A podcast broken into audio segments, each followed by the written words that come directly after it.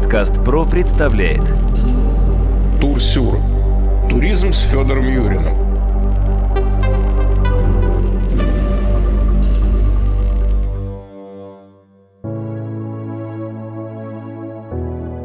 Здравствуйте, дорогие друзья, у микрофона Сергей Чеботков, и я представляю вашему вниманию очередной выпуск подкаста «Турсюр. Туризм с Федором Юриным». И, соответственно, мой собеседник, эксперт по туризму, корреспондент туристской деловой газеты Федор Юрин. Федя, привет. Привет. Ну, мы знаем еще из русской классики, что обычно представители отечественной аристократии периодически в летнее время ездили на юг России, на Кавказские минеральные воды, где лечили свои различные недуги. Ну, в принципе, эта традиция продолжилась и в советское время. Если у кого-то были камни в почке, проблемы с желудком, псориаз и так далее, то все, опять же, приезжали лечиться на целебные минеральные источники. Так вот, сегодня Кавказские минеральные воды – это по-прежнему интересный регион с точки зрения только их лечебных свойств, этих источников. Либо же туда можно поехать как туристу в поисках каких-то именно впечатлений культурных и так далее. Конечно, не только лечебные цели, хотя в первую очередь Кавказские минеральные воды – это лечебные санатории, это здравницы, это знаменитая грязь, это знаменитые воды, Нарзан, кстати, и Синтуки – это родом как раз оттуда. Но я бы сказал, что в последнее время в этот регион активно двинулась молодежь, потому что они занимаются всевозможными активными видами спорта. Об этом мы, может быть, чуть позже поговорим, но просто кратко перечислю. Парапланинг, зип, всевозможные тарзанки, всевозможные рафтинг, э, трекинг, э, спелеология, это все очень развито там. Катание на лошадях особой своей какой-то карачаевской породы. Плюс к этому есть еще культурная составляющая, потому что на самом деле Кавказские минеральные воды – это пять городов. Сами Кавминводы – это визитная карточка аэропорт, где находится, куда, собственно, прибывают самолеты. Там ничего нет. И четыре интереснейших города, на мой взгляд. Пятигорск – это столица Кавказских минеральных вод, самый большой город в этом регионе. Ессентуки бывшая станица Есентукская, Железноводск, самый маленький городишко и самый симпатичный на Кавказских минеральных водах, и Кисловодск. Так давай тогда, может быть, несколько слов о наиболее значимых достопримечательностях именно культурных. Давай с этого начнем. На что там могут посмотреть ценители, любители русской истории, к примеру? Начнем с Пятигорска. Город, воспетый и Пушкиным, и Лермонтовым, и Толстым.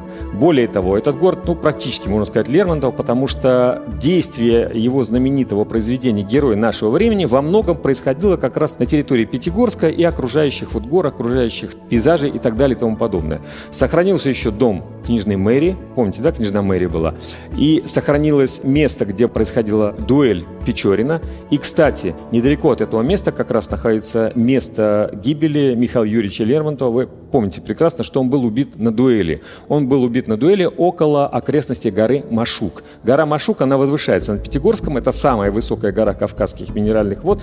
Ее высота всего, по нашим меркам, конечно, может быть и не столь высокая, 1400 метров. Кстати, возвращаясь к Лермонтову, любопытная история. Мы же привыкли к тому, что это герой, который боролся с царизмом, убил его царизм, вот его убили на дуэли, подло убили. Ничего подобного. Все было не так на самом деле. Местные экскурсоводы рассказывают, история рассказывает. Лермонтов провоцировал Мартынова на дуэль. Если смотреть записки, ведь он часто просто издевался над этим человеком, он называл мартышкой Мартынова.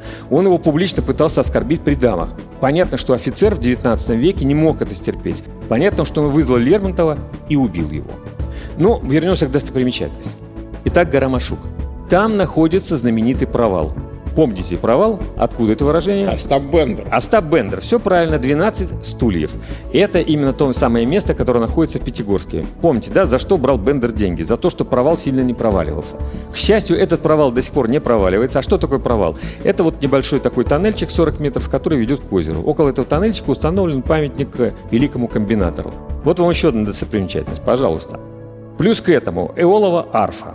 На горе великолепная беседка. Смотришь потрясающие пейзажи. Почему эолова арфа? Вообще это у символистов, у акмеистов был такой термин. Ну, раньше устанавливали какие-то, говорят, большие арфы, когда ветер дул, были звуки красивые, сейчас уже этого нет. Но сейчас какое-то устройство особенное у них там позволяет, когда ветер дует, какие-то звуки появляются. На арфу это, конечно, не похоже.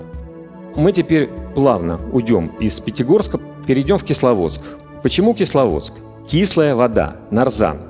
Нарзан действительно кислая вода. Вообще нужно сказать, что на каждом курорте из кавказских минеральных вод они специализируются на своих заболеваниях.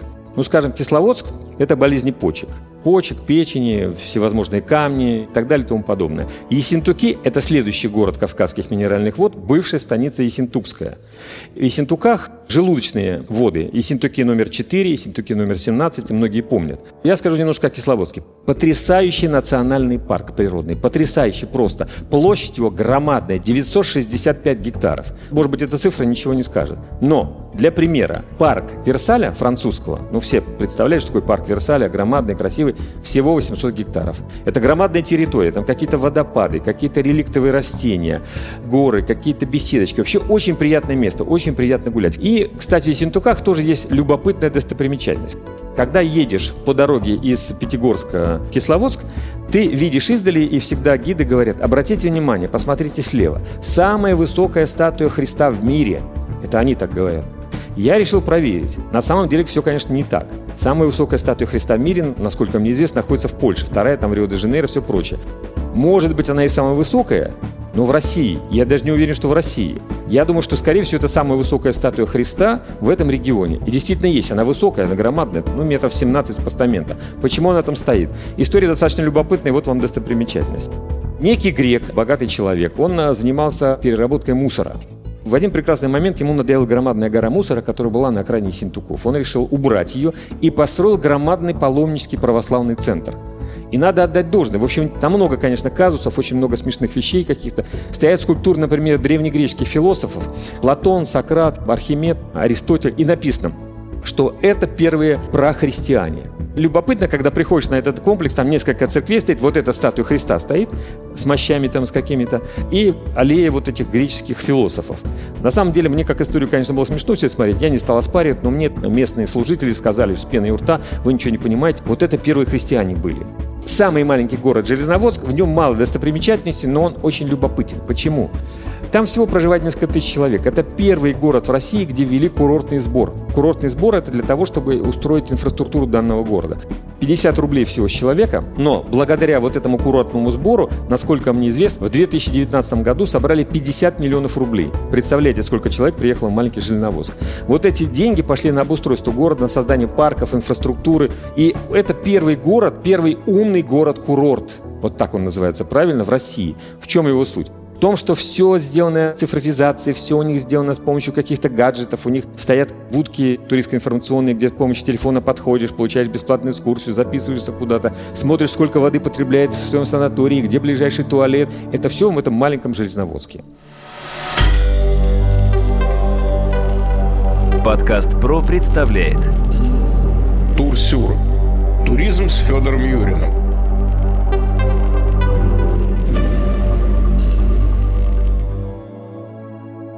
Такой вопрос. Имеет ли смысл ехать э, на Кавказские минеральные воды как в регион, либо же в какой-то все-таки город лучше поехать? Я думаю, что все-таки регион. Если человеку хочется именно культурно-познавательный туризм, если ему хочется посмотреть разнообразие... Ну, не лечиться, да. Да, не лечиться, то, на мой взгляд, стоит посетить все пять городов. Они расположены достаточно близко друг от друга. Там, в общем, никаких проблем не возникает. В Москве какой-то вот такой тур можно сразу купить, чтобы там уже не разбираться на месте, а прилететь и по всем городам сразу там Можно, да, есть, но я бы советовал все-таки сделать это самому. То есть тут никаких проблем нет. Два часа из Москвы до Кавминвод. В Кавминводах хорошее транспортное сообщение, ты едешь во все эти города, сам бронируешь через одну из сетей, которую мы не будем рекламировать, гостиницу себе, достаточно дешево, и на месте уже заказываешь себе экскурсии, либо сам смотришь. Кстати, по поводу экскурсий, вот еще по поводу культурно-познавательного, мы говорили о том, что активный туризм еще развивается. И это не случайно. Дело в том, что всего в 65 километрах от Кисловодска находится самая высокая гора России. Как она называется? Эльбрус. Правильно. Оказывается, первое восхождение на Эльбрус сделали два балкарца, два пастуха в 19 веке. Без кислородных баллонов, без снаряжения, без трекинговых ботинок. Представляете, как они туда полезли, я уж не знаю, но им стоит памятник там.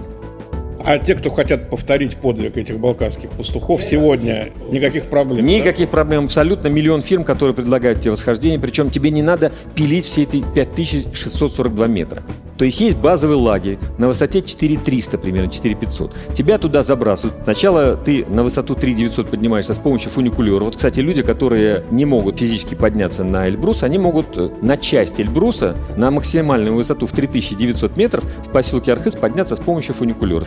Ты заходишь в этот базовый лагерь, платишь там за путевку, и тебя вот эти вот 2000 метров, поменьше полторы тысячи метров, тебя ведет инструктор. Это, в общем, доступно тоже по цене. Есть VIP-туризм, есть простой туризм.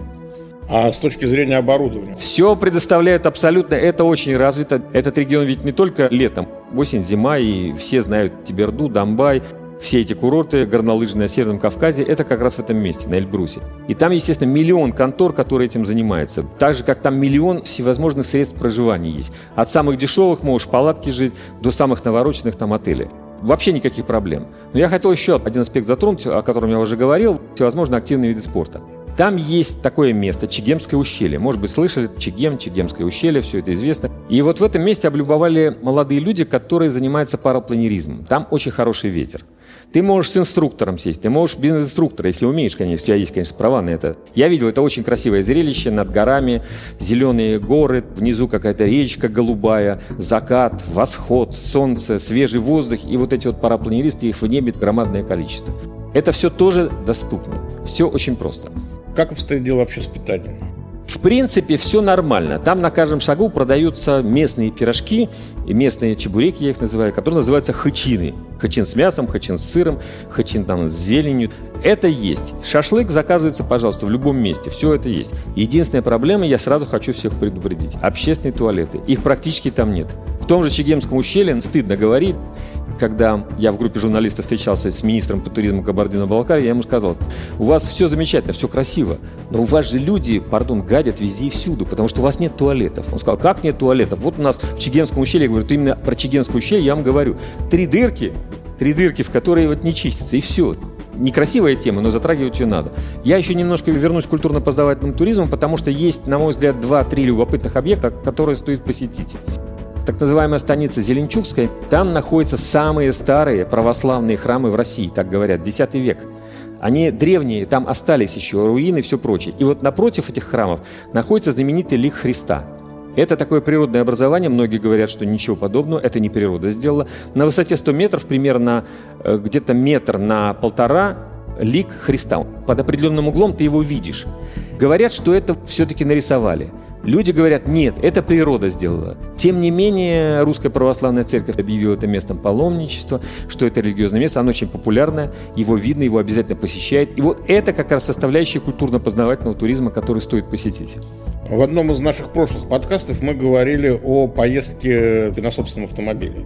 Вот ты бы порекомендовал людям на своем транспорте туда приезжать? Ну вот это спорный вопрос, потому что если ты уверен, хорошо, если ты водишь хорошо машину, потому что дороги там, надо сказать, не очень хорошие. Вот особенно в те горные села, там есть город мертвых э, в Карачаево-Черкесии, или там, предположим, по дороге на Архыз. В общем, мы туда ехали на старых этих уазиках, армейских еще каких-то там, были такие легазики, козлы так назывались. На какой-нибудь Тойоте навороченной, ни на каком Лексусе ты там не проедешь. Это бессмысленное занятие. Поэтому, я не знаю, если вы уверены, да. Но я бы, может быть, рекомендовал э, на месте арендовать машину. Если есть деньги, то арендовать машину лучше с водителем, с местным, потому что они знают дороги лучше нас всех. Большое спасибо за очень интересный рассказ. Я думаю, что мы повысили привлекательность региона Кавказские минеральные воды нашим подкастом. По крайней мере, я на это надеюсь. Хочу напомнить, что моим собеседником был эксперт по туризму, корреспондент туристской деловой газеты Федор Юрин. Подкаст вел Сергей Чубатков. Удачи вам!